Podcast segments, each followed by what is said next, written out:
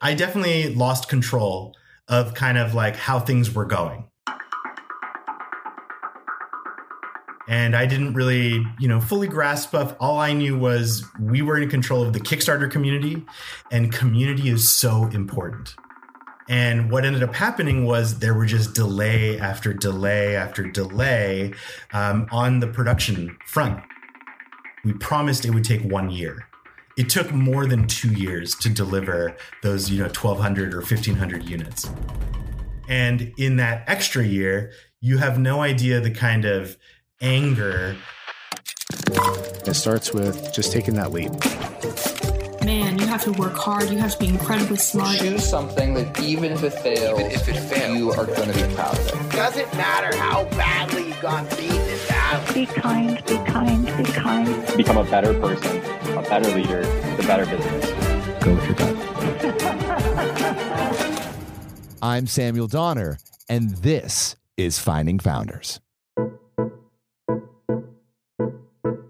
This is Finding Founders. I'm Samuel Donner, and this is an episode exploring non fungible tokens or NFTs. Essentially, NFTs are unique units of data that act something like a certificate of authenticity or a proof of ownership, like how the deed to a house proves that you're really the owner.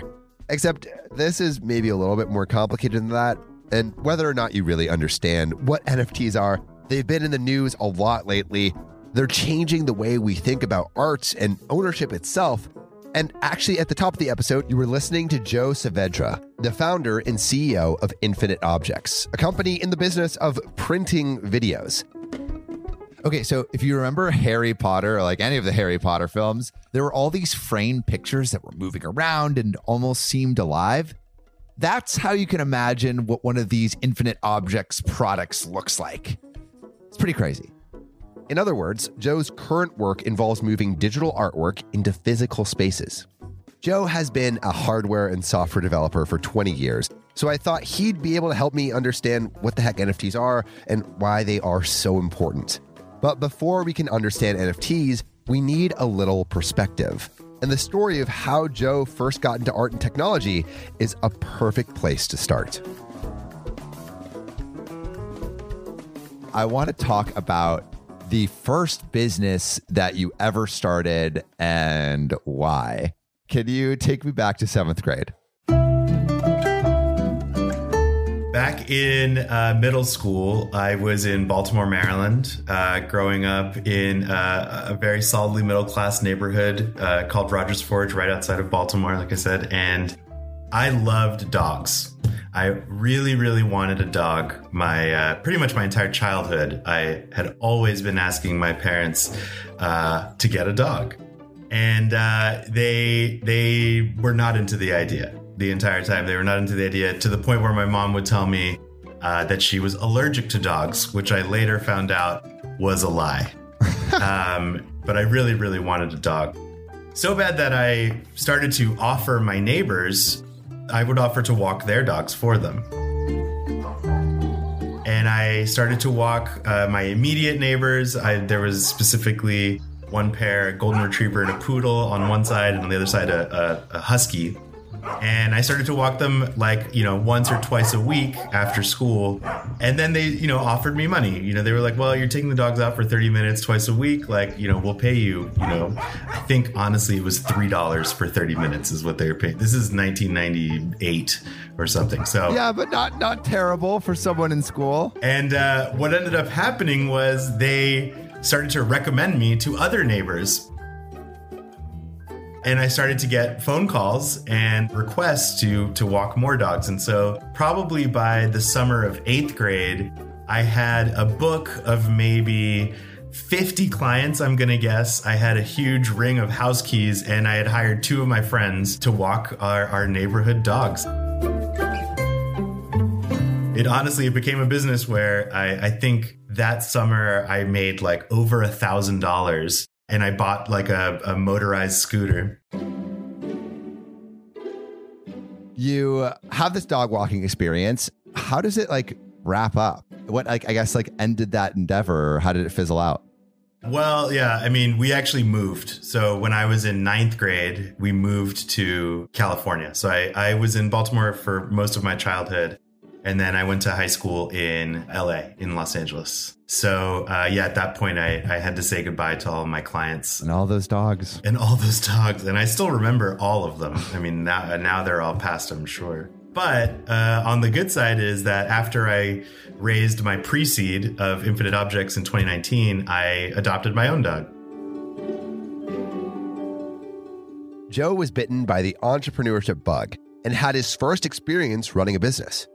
But just as Joe was entering those frustrating teenage years, his family moved. Right when his pursuits could have benefited most from the stability of one home and one school.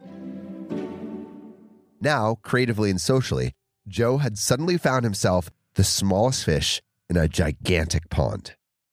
It was a horrific experience. Um, you know, I had just finished ninth grade. So, that, if you can imagine, is the worst time to move. You just did freshman year. You just figured out this whole new community at a whole new school. Obviously, my middle school fed into the same high school as like four other middle schools, but I had my first girlfriend. I had my first band. My parents were like, oh, we're to leave now. And I, I cursed them out. I said, You never let me get a dog. You're making me move across the country. I started skipping class. I just rebelled like crazy. I was very upset with, you know, uprooting me and then doing 10th, 11th, and 12th grade at a whole new school in LA. Ended up being one of the most fantastic experiences of my life in terms of getting perspective from a socioeconomic place. You know, we moved to like a upper middle class neighborhood in LA the kids there like had all sorts of different backgrounds that had nothing to do with the very working class neighborhood in Baltimore. I ended up like getting gaining so much perspective and getting uh, an amazing group of friends there. Started a new band within the first month. It ended up being a phenomenal experience, but very very tough. Very very much a a learning moment for me. Can you describe one of those experiences that you feel like made it tough? Yeah, yeah. I started studying music when I was mm, third grade. I started playing the saxophone. You know, was really passionate about it. But one thing that I never did, uh, at least in middle school or in my ninth grade in, in Baltimore, was marching band. And when I arrived at this massive high school in LA, they did have a massive marching band, like a 250 person marching band. And it turns out I was a great saxophonist in Maryland, but a very poor one in LA. And anyway, it was fine, but I was humbled. In the end, just made me more excited and, and ended up just pushing me. And I, I also was getting into guitar and, and then in college, a lot of other instruments. So.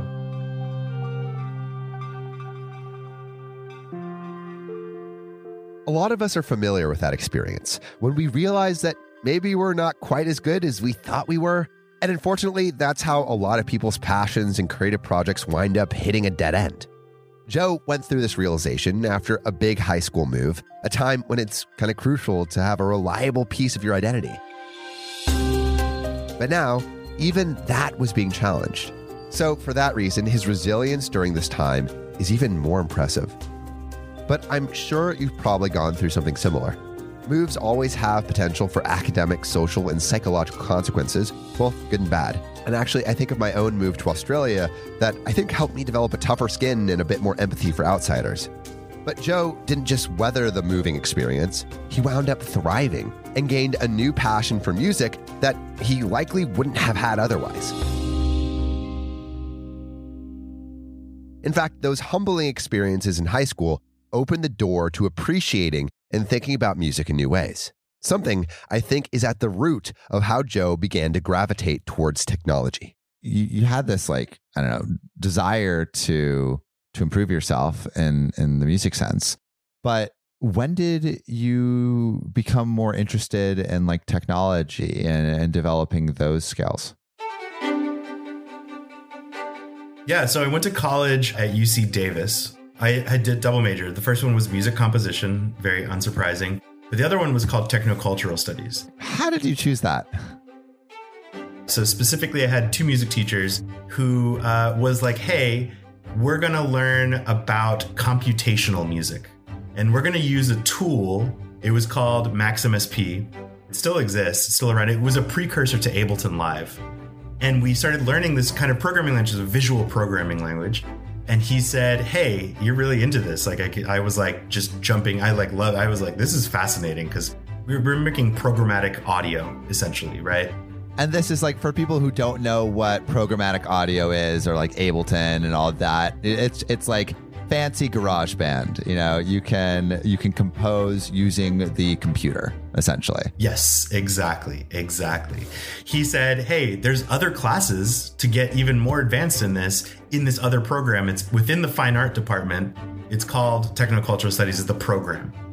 What was interesting is that it, half of it was about you know production it was about software it was a little bit about engineering from a physical perspective. The other half was sociology so we were reading heidegger and reading about ray kurzweil and transhumanism. I was obsessed with it and, and it you know i both majors were equally exciting for me.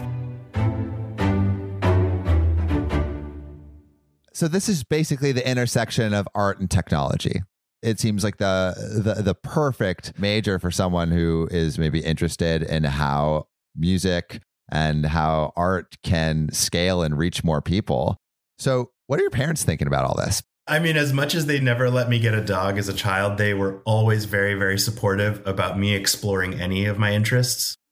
You're you're mastering these these uh, new technologies to express um, uh, express yourself in, in music how did it develop throughout your your college experience as you go towards the end of of your your bachelor's?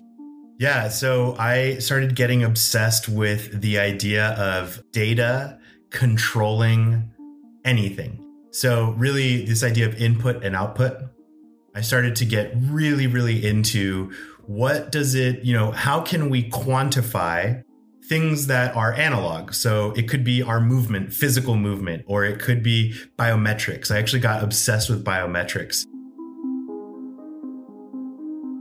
Biometrics is basically the field of, of extracting data from the human body. So this could be your heart rate, right? This could be your skin conductivity, otherwise known as GSR. And I started to just get obsessed with this idea of extracting data from like the the physical world and converting that into something that is either visual or audio. And and I started really Max/MSP expanded their library when I was in college to include Jitter. Jitter was the visual component, so you could start creating, you know, all of these kind of really psychedelic or even just manipulating video through again programmatic interfaces that you're building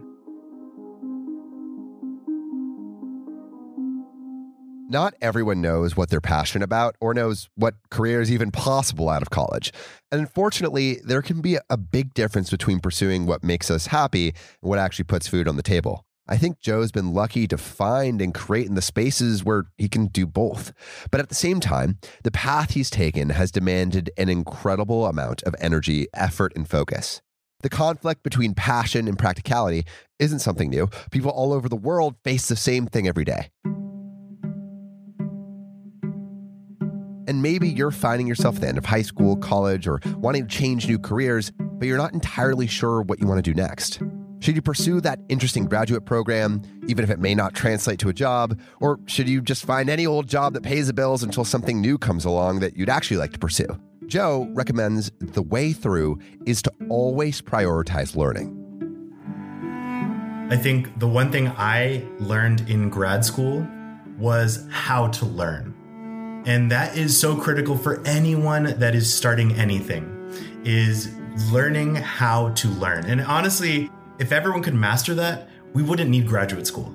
You can just literally, you know, the amount of resources and the amount of speed and access to resources that we have in this century is, you know, nothing like it was 100 years ago, certainly nothing like 500 years ago. 100 years ago, what was most important was like memorizing the the the right information. And now it's totally switched. It's like the goal of this age is knowing the right questions. And if you can know the right questions and the the answers are only a click away. That is beautifully said sam. That is beautifully said because honestly the asking the right questions is how you learn right? It's i mean it's it's a combination of asking the right questions and knowing where to find the answers right? And today, obviously, with computers and the internet, like that is easier than ever. And uh, you know, again, ten years ago, even I mean, maybe ten years ago, you could say we were getting there. But the the amount of access, the amount of wealth of knowledge and experience, and the amount of content that we can now access in five seconds is has you know the answers are all there. The answers are all there. So you have to be asking the right questions, and there's just no reason why we all can't teach ourselves literally anything. Uh, yeah, after graduate school, I, you know, I again, I was still obsessed with data, and I my thesis project in graduate school was about environmental sensing. So I developed a wearable environmental sensing project that connected to the internet. Back in 2010, 2011, you know, this was really hot, really exciting, and uh, and what was exciting was my thesis got a ton of attention. Got lots of attention because it was like uh, like environmental people loved it, hardware people loved it, the internet kind of um, you know database and, and data communities were like, this is so exciting. Like this is enabling anyone to be publishing in real time what is the air quality outside of their house or in their house. Wait, so what was the thesis? What it turned into was called the air quality egg and you can you can look that up. It definitely still exists today in some form. And this was again 2011 or 2012 that we did a Kickstarter. So I got together with this kind of data community that I started to to meet with specifically um, this uh, gentleman named Ed Borden and Usman Haque at I think we we closed with maybe a couple hundred thousand dollars, but at that time that was a massive number. Yeah, huge, especially when like uh, crowdfunding is brand new and, and also just a little bit description of what it looks like. It comes in white and black and it looks like a little Tamagotchi if you remember those. This has just data on what your air quality looks like. Uh, and it's it's cute looking. It's very cute and at the time it was pretty groundbreaking, you know, because we were utilizing all these new technologies, but we were also empowering people and this idea of like citizen science and empowering yourself through data was a beautiful story that just got picked up everywhere. You know, every major tech blog and, you know, the New York Times, like we got it everywhere. And it was really exciting because we ended up traveling literally all around the world, getting invited to, to present the project, you know, in installations all over the place. With the air quality egg gaining so much traction, it opened up new doors for Joe to take the invention around the world. Like he mentioned, the air quality egg is a small device that is able to read the changes of different particles in the air. It can detect compounds such as NO2 and CO2 to determine the quality of air, as the name implies. Joe was able to take what he had learned in school and apply it to an invention that benefited people on a global scale. For Joe, this meant, well, going to a lot of interesting locations. Can you tell me about one of the places that you traveled to or one of the talks that you gave that like stands out to you as a moment that feels significant? One that really sticks out is um, Montenegro. There is a UN, the UNEP, the UN Environmental Program, invited us to Montenegro right? At this point i'm you know 24 years old and had never scaled up production or manufacturing of a product. What ended up happening was we did we got it all together finally especially because we were so behind that we didn't even have time to ship it. So we packed these things in bags. The community they were so excited. The UNEP had invited mostly technical engineering people or science people from the local university. I did definitely made a friend. He was a very special gentleman. He was absolutely on the spectrum, and he actually on like I think it was a three day workshop, and uh, and he said, "Hey, uh, would you like to come and you know have dinner with my family?" And we of course said yes. His family lived on a, a small farm, and they actually grew most of their food. They had uh, sheep and cows.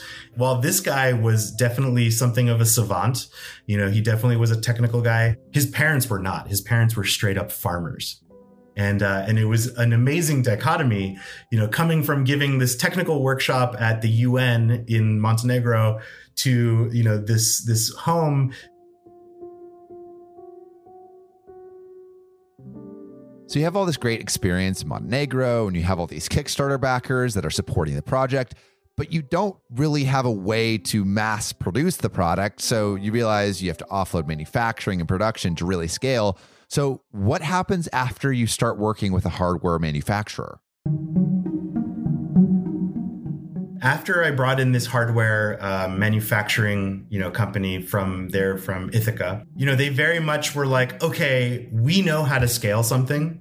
We have done this before. We're going to kind of take control. And at the moment, I was like, great, like fantastic. Like I will work with you. Like here's all of the firmware that I've written. And and what ended up happening was that you know they were kind of far away and kind of you know Zoom culture didn't exist that much I definitely lost control of kind of like how things were going, right? Especially on the development and production process. And what ended up happening was there were just delay after delay after delay um, on the production front. What happened was that we promised to deliver, I think we promised it would take one year. It took more than two years to deliver those, you wow. know, 1,200 or 1,500 units. There was like vitriol in the community message boards I learned so much around, you know, what does community mean for a product in terms of like customers, right? Because they thought of themselves as customers and and I wanted to think of them as customers, but because I definitely gave up control over the production process, like I could only just relay what was happening, what was being told to me, and it was very difficult. It was a huge learning lesson what happened at that moment is I was like super sour. I was like, oh my God, people are awful. And I was like, this is uh, like, I'm trying to be, you know, as, as kind of polite and, and excited and, and stay positive, but like, you know, just sometimes people are horrible. And, and in 2012, it's the same as, as 2021. There's just, like you said, there's just all, everyone has a voice, everyone has a keyboard. When it comes to crowdfunding, pleasing your community is crucial. After experiencing delay after delay with his Kickstarter, his community of backers were becoming increasingly frustrated. With less of the process in his control, handing the project over to Ithaca meant Joe could move towards the next endeavor. This meant going from a small team to working with big businesses. But Joe was about to experience some of the more difficult aspects of this new path. And uh, and so I got burnt out after about uh, maybe three years of that, and decided I want to go back to making things for people. And uh, and so that's when I joined um, Planeta. Planeta is a very small, um, very boutique product R and D studio that was based in the East Village on Avenue B.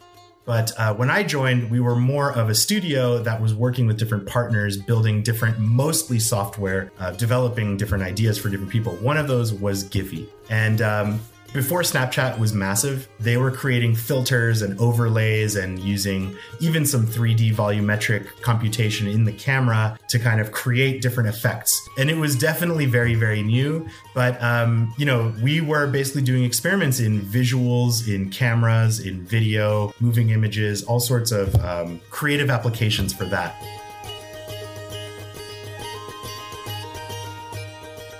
You know, really, if if our goal here is to evolve the way that we experience moving images, whether that's a GIF or a video, um, I wanted to take that and try to think about hardware that is, you know, single purpose hardware, essentially. How do we evolve what we think about when we think about a display? And how do we evolve the way that we um, consume video content um, that is not something in the browser or in an app on your phone? I, I started just thinking of ideas and, and pitching them on ideas on how we can change that and how we can think about a um, you know hardware as a medium uh, for the content right? That's not again a, a something that you take a phone call on. It's not the same thing that you're um, you know tweeting on. It's uh, it's something else completely. So what how did this pitch go over it was great. It was great. I mean, like, I'll be very frank with you. Uh, Giphy was uh, very well funded at the time. And so it was an easy pitch. And, and they were like, great, here's a budget. Let's start experimenting. This episode is brought to you by Carvana. Carvana is in the business of driving you happy. They put you in control of financing your car with payment plans that fit your plans. And their simple tools help you customize your down payment and monthly payments so you can instantly see a variety of cars that fit your budget. No surprises, no hidden fees. So, to buy a car that makes you happy, visit Carvana.com or download the app.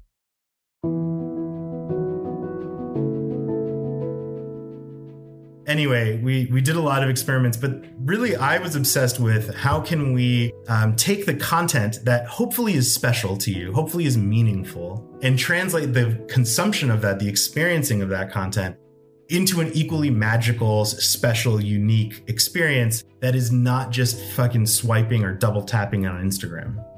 The idea of an immutable display, meaning a display that can never be changed by the end user, was one of the experiments, was one of the kind of uh, places that that it led to. And at that moment, there was just a massive light bulb.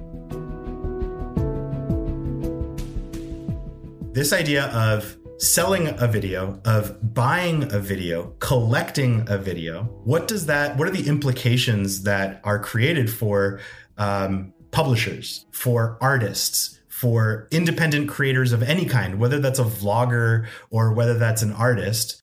And then what does it mean for personal content? Because the rise of TikTok has been meteoric, right? TikTok is essentially everyone being creative with video, everyone sharing video, video being this kind of medium that is just it's it's what it's done is proven that this generation is 100% about video as a content type there is just no way to gift a video. There is no way to value a video the same way that we've been framing photographs, framing art prints, framing posters of, of celebrities and, and sports and athletes and etc. That doesn't exist for video. And so that light bulb moment was uh, at the very beginning of 2018. Um, Alex Chung was uh, and, and Nick Dangerfield both were like, this is worth exploring. Alex was like, "You need to just found the company right now, and and and we'll find some money and let's do this because the opportunities are just uh, almost universal." What did you think about that? That starting a company right now around this idea, like, were you like hell yeah? Were you nervous? What were your emotions surrounding that? Totally nervous. These two guys are coming from venture-backed companies. They understand what it means to like grow and scale a venture backed company, which is totally foreign to me at that point. At least from the perspective of the actual, you know, creator, the founders, you know, the the showrunner. I was like, this that's a little bit nuts. That sounds a little bit crazy. Uh, yeah, let's do it. What I love about this project is it combines the artistry that Joe had in his youth with saxophone, the nexus of art and technology he explored during college, the hardware that he developed with the air quality egg, and the photo and video experimentation he was doing at Giphy. Everything seemed to culminate in this project. Definitely, I was not going to say no to this idea. I definitely remember uh, going home, and my girlfriend at the time, I was like, This just came up today, this idea, and uh, I think I'm to do it. But I think that it's to change like everything about how I think about work and what my relationship to like getting things done is. And, you know, the reality is, I've never had like a job job.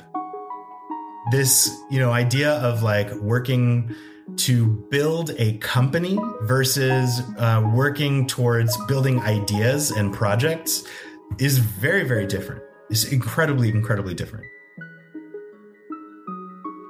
But the idea of building a company is here is a concept that you are defining fully you are defining the concept here are the you know go to market launch business strategies. Here are the goalposts that you have to set for yourself, you know, monthly, quarterly, yearly. And more than that, you have to sustain your entity. And as a venture backed company, that is one of the most stressful things. And I'm sure a lot of the people listening to this podcast have, you know, either raised money or are trying to raise money they either are pre-launch, maybe they're still at the napkin, you know, idea stage, or maybe they already have launched and are trying to either pivot or create new markers of success The founder's outlook is just a, a totally different style of approach you're not just solving problems, you are looking at the future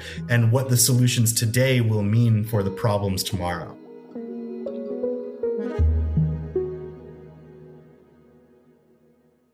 Also, have to think about what is the best, I guess, market to tackle first when thinking about, like, all right, how can we make video special? And so, how did you start to partner with artists? I mean, first of all, I believe all new ideas come from art in some way. I, I fully believe that. I also look at this audience of people who spend money on art, and that's an audience that values content. That's an audience that truly understands the value of content, period, whether that's a painting or a photograph or a video. And it's also a very small audience. And, you know, growing a hardware company, scaling a hardware company is extremely difficult. And I knew that our production would be slow to ramp. But what that means is the first audiences that we market towards, or the first audiences that we're catering towards, the first content types and creators should be artists because they value scarcity. And that was one of the kind of core value adds that our product creates for digital content. Scarcity and authenticity are the two things that making a video physical can create. And so, what other artists did you partner with for that first, uh, I guess, launch? It was amazing. I had been talking a lot with uh, Rhizome. Rhizome is the kind of new media arm of the New Museum. And uh, was very excited about the idea. I was meeting with the uh, CEO there quite a bit and essentially said, We would like you to curate this first collection, this inaugural collection. We also brought in Data Editions. They're another company, they're based in the UK. Um, they're a curatorial entity. They represent artists and curate collections, uh, you know, in different galleries and spaces and events and etc. And then a third gallery was called Transfer Gallery. They're based in LA now and we had them curate uh, a, a, selection of artists that we actually commissioned to create artwork, video art um, for that first set of video prints. They were all signed they were all numbered. Everything was an edition of i think 10 or 25 and uh, and that scarcity the scarcity paired with the authenticity for the digital asset um, was really exciting to you know first of all introduce that to the creators and, and create that opportunity for the creators to you know for the first time be able to edition and sell a video piece that they made but then for the collector, equally exciting for them to own an editioned, signed digital piece of art. Recreating a physical copy of digital art opens a new avenue for collectors to appreciate that art. I'm actually thinking of one of my friends, Ethan, right now. He's deep into the crypto space and more recently became an avid NFT collector. Right now, the only way he can show off his digital art collection and experience this collection is by putting it absolutely everywhere he lives digitally a social profile picture, his phone lock screen, his computer's home screen. But if we boil it down, all he really wants is to enjoy his digital collection. And although experiencing them digitally is great, I think having a physical representation makes the art feel a bit more there. With a physical recreation, all of the human senses are now at play sight, sound, touch, maybe even smell. And we're physical beings that live in the physical world, so it makes sense that there would be a desire to materialize some of those digital assets. That materialization also allows people to understand the scarcity of the digital asset. Right now, there's this joke that people are just copy pasting JPEGs and buying JPEGs. And to a certain degree, yeah, kinda. But in reality, there is a legitimate owner. And that can be hard for people to understand when these objects exist only in the digital world. But on the other hand, people understand ownership completely when it's in the physical world. So these physical recreations basically mimic the scarcity and value of the digital asset in a way people can understand.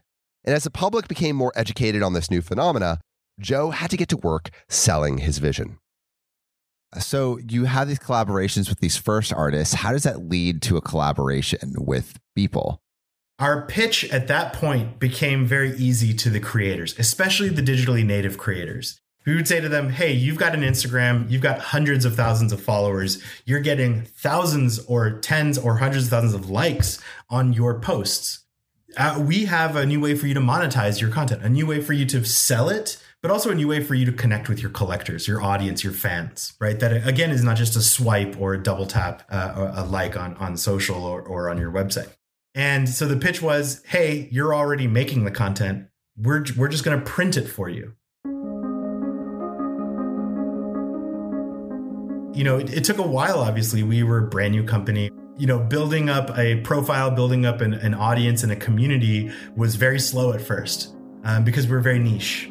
And so essentially, we had just a, you know, internally a list of our favorite creators, and we were just doing cold outreach like crazy all the way through the pandemic. And Beeple was one of those artists. Beeple someone I had followed for, I don't know, a couple years. You know his art's nuts. And uh, usually it's not video either which is an interesting thing. But uh, i definitely was like we got to just be reaching out to everyone. And he was one of them.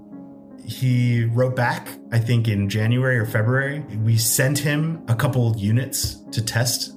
Didn't hear back from him until probably september or october of 2020 he said have you guys heard of nfts and we are like, yes, sir. Yes, sir. We have heard of NFTs. Actually, by the end of 2020, uh, you know, Beeple had said, "Hey, I did this thing on Nifty Gateway," and he's like, "I'm going to do another one, but for my next one, I want every single NFT to come with an infinite object." And you know, he very, very plainly was like, "I don't think my audience knows anything about blockchain. I don't think my audience has any idea what crypto is or means." Or what NFTs even stand for, but I know that they understand what limited edition merchandise is. And I was like, yes, this is exactly what I've been saying. Our product makes NFTs understandable to people who have no idea what Ethereum means, but know what limited edition art is. And when it comes to digital art, which is what NFTs are the best catered for, obviously, uh, our product makes digital art very, very understandable. It makes it scarce and it makes it authentic, provably authentic. But in, yeah, I think it was at the beginning of December that he did that second NFT drop that came with an infinite object. I think he made $4 million in a weekend, uh, which was at the time record breaking. What did you think of that? because like you are part of like this massive uh milestone for nfts and um and and and now your company what was universally true and recognized by both beeple himself as well as the nifty gateway guys was that part of the reason it was so successful. You know, he had already done one or two drops on Nifty Gateway. They were pretty successful, but they were not millions of dollars successful. And they, all of them attributed it to having this physical be a part of it. And telling people, yes, you are collecting a digital piece of art that is coming in the form of an NFT, but you're also going to receive a limited edition physical that is going to arrive at your doorstep and you'll be able to show off. Because what we've discovered, and this is true for NBA Top Shot especially, it's such a bummer to spend, you know, 500 or $5,000 on a piece of digital content and then have to open Safari on your phone to show your friend that is such a, a, a, you know massive letdown and such an easy thing to almost laugh at. But when you get something that is uh, a physical twin a representation of this blockchain asset in your hand in a beautiful object that you get to display to show off to uh, exhibit in a gallery even if you wanted the meaningfulness is instantly communicated the value is instantly communicated, and the excitement is just amplified exponentially because we're still physical people. Right? As much as everything is moving to digital and as much as what, you know, NFTs and blockchain represent, we're still physical beings and we're always at least uh, for the foreseeable future, we're going to really value our space that we live in, that we work in, and we're going to really value the objects that we put in that space.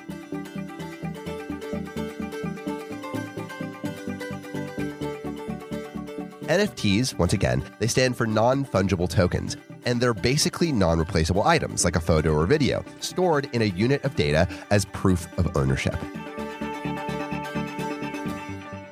It's a digital way of saying, hey, this photo or video, it's 100% yours. So it isn't too hard to see why Beeple, a famous digital artist and graphic designer, thought that Joe's tech would work great paired with NFTs. Okay, so what is an infinite object? Well, an infinite object is a physical copy of that photo or video. It's like when you buy something online that you technically already own or paid for, but then you finally get to hold it in your hands once it's delivered. And while Joe's concept of infinite objects has led him to collab with artists, athletes, and A list celebrities, there were still some low points he had to get through first. It sounds like it was all easy. Was there anything hard or? Nothing is easy. Nothing is easy. We launched in October of 2019. By December, we had sold maybe 100 units in that first quarter, like nothing. And what we recognized was from a strategy standpoint, art is so exciting because people will pay money for it. Art is so exciting because um, the value is really high and the idea of scarcity and authenticity are built in. But the scalability, like in terms of growing, is so slow in art. And so there was a critical moment of like talking to my investors, you know, obviously looking at like what was in front of us in terms of roadmap and and making this really kind of ridiculous decision to say, okay, forget about waiting a year, 18 months to launch the next phase. We need to get this product into people's hands. We looked strategically and, and, said honestly the kind of the the lesson here is we had control over one thing. That is our product if we are selling our product to people what content do they have control over? That's their content.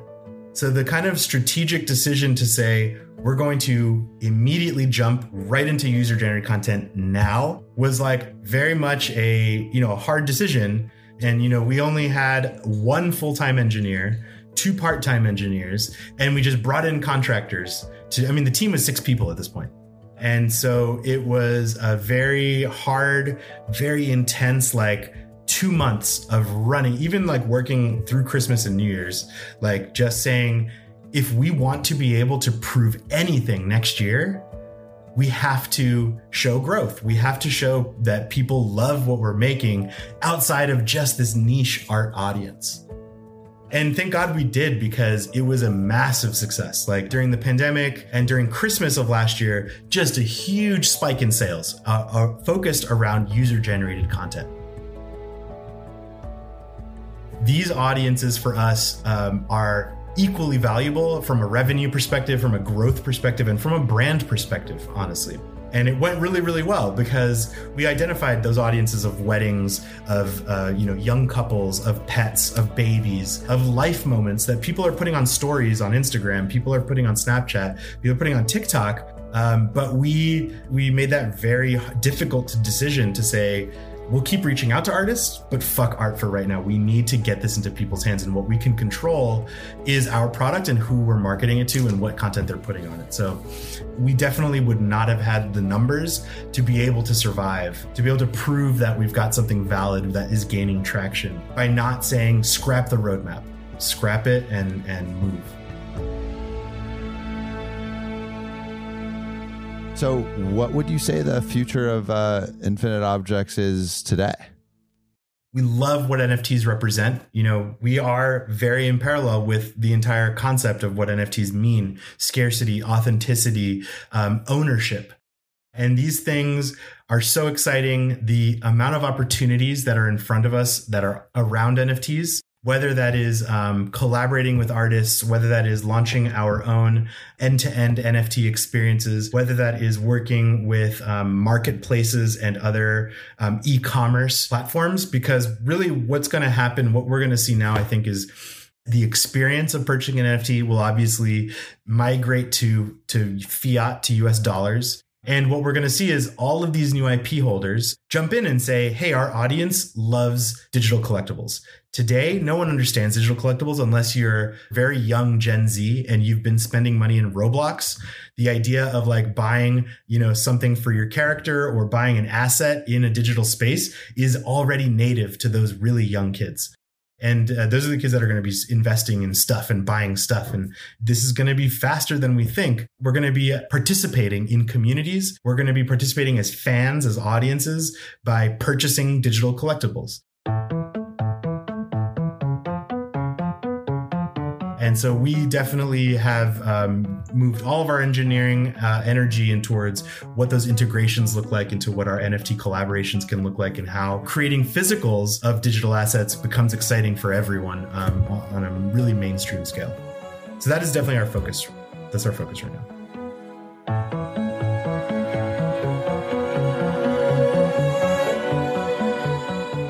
Creating infinite objects, Joe managed to merge his love for art and music with his love for technology. And it all began with that high school kid trying to learn guitar after moving to LA, and with that UC Davis student exploring his interest in technocultural studies. No one would have known that Joe was going to grow up to work with digital artists and eventually become CEO of his own company. But there's a thread I see in his story that might have helped him get to where he is today.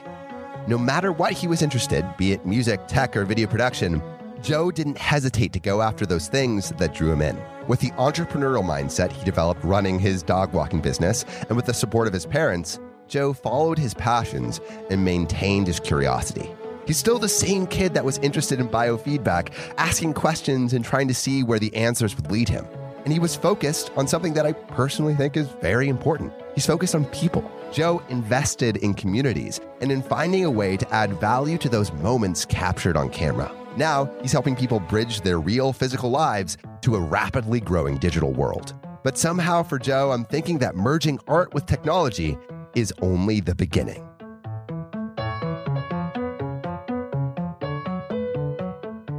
Thank you so much for listening. If you haven't already, make sure to subscribe, rate the podcast five stars, and share with a friend. If you have any questions or comments, DM us at Finding Founders Podcast on Instagram, LinkedIn, or Facebook. Finding Founders is produced and hosted by me, Samuel Donner. Our Chief of Staff and Operations is Jessica Lynn. Our audio editing team lead is Adrian Tapia, with support from Irene Van Berkel, Matt Fernandez, Renee Buchanan, Sophia Donner, Maura Lynch, Zoe Maddox, Ashley Jimenez, Michael Chung, Nicholas Guzman, Aaron Devereaux, Sanessa Gisley, and Lois Choi. Our outreach and research lead is Kenny Ong, with support from Sarah Hobson, Melody Sopani, Cherise Tan, Jake Wiley, Ibadat Rai, and Mecca Shelton. Our writing team lead is Elizabeth Bowen with support from Abigail Azurdia, Elise Caldwell, Jake Wiley, Jordan Ortiz, and Sanessa Gisley. Our design team lead is Shruti Ramanand with support from Sohail Amatya, Tiffany Dang, Jonathan Ross, and Diana Marie Candezer. To see more of what we're up to, subscribe to our newsletter at findingfounders.co. Thanks again for listening, and see you next week.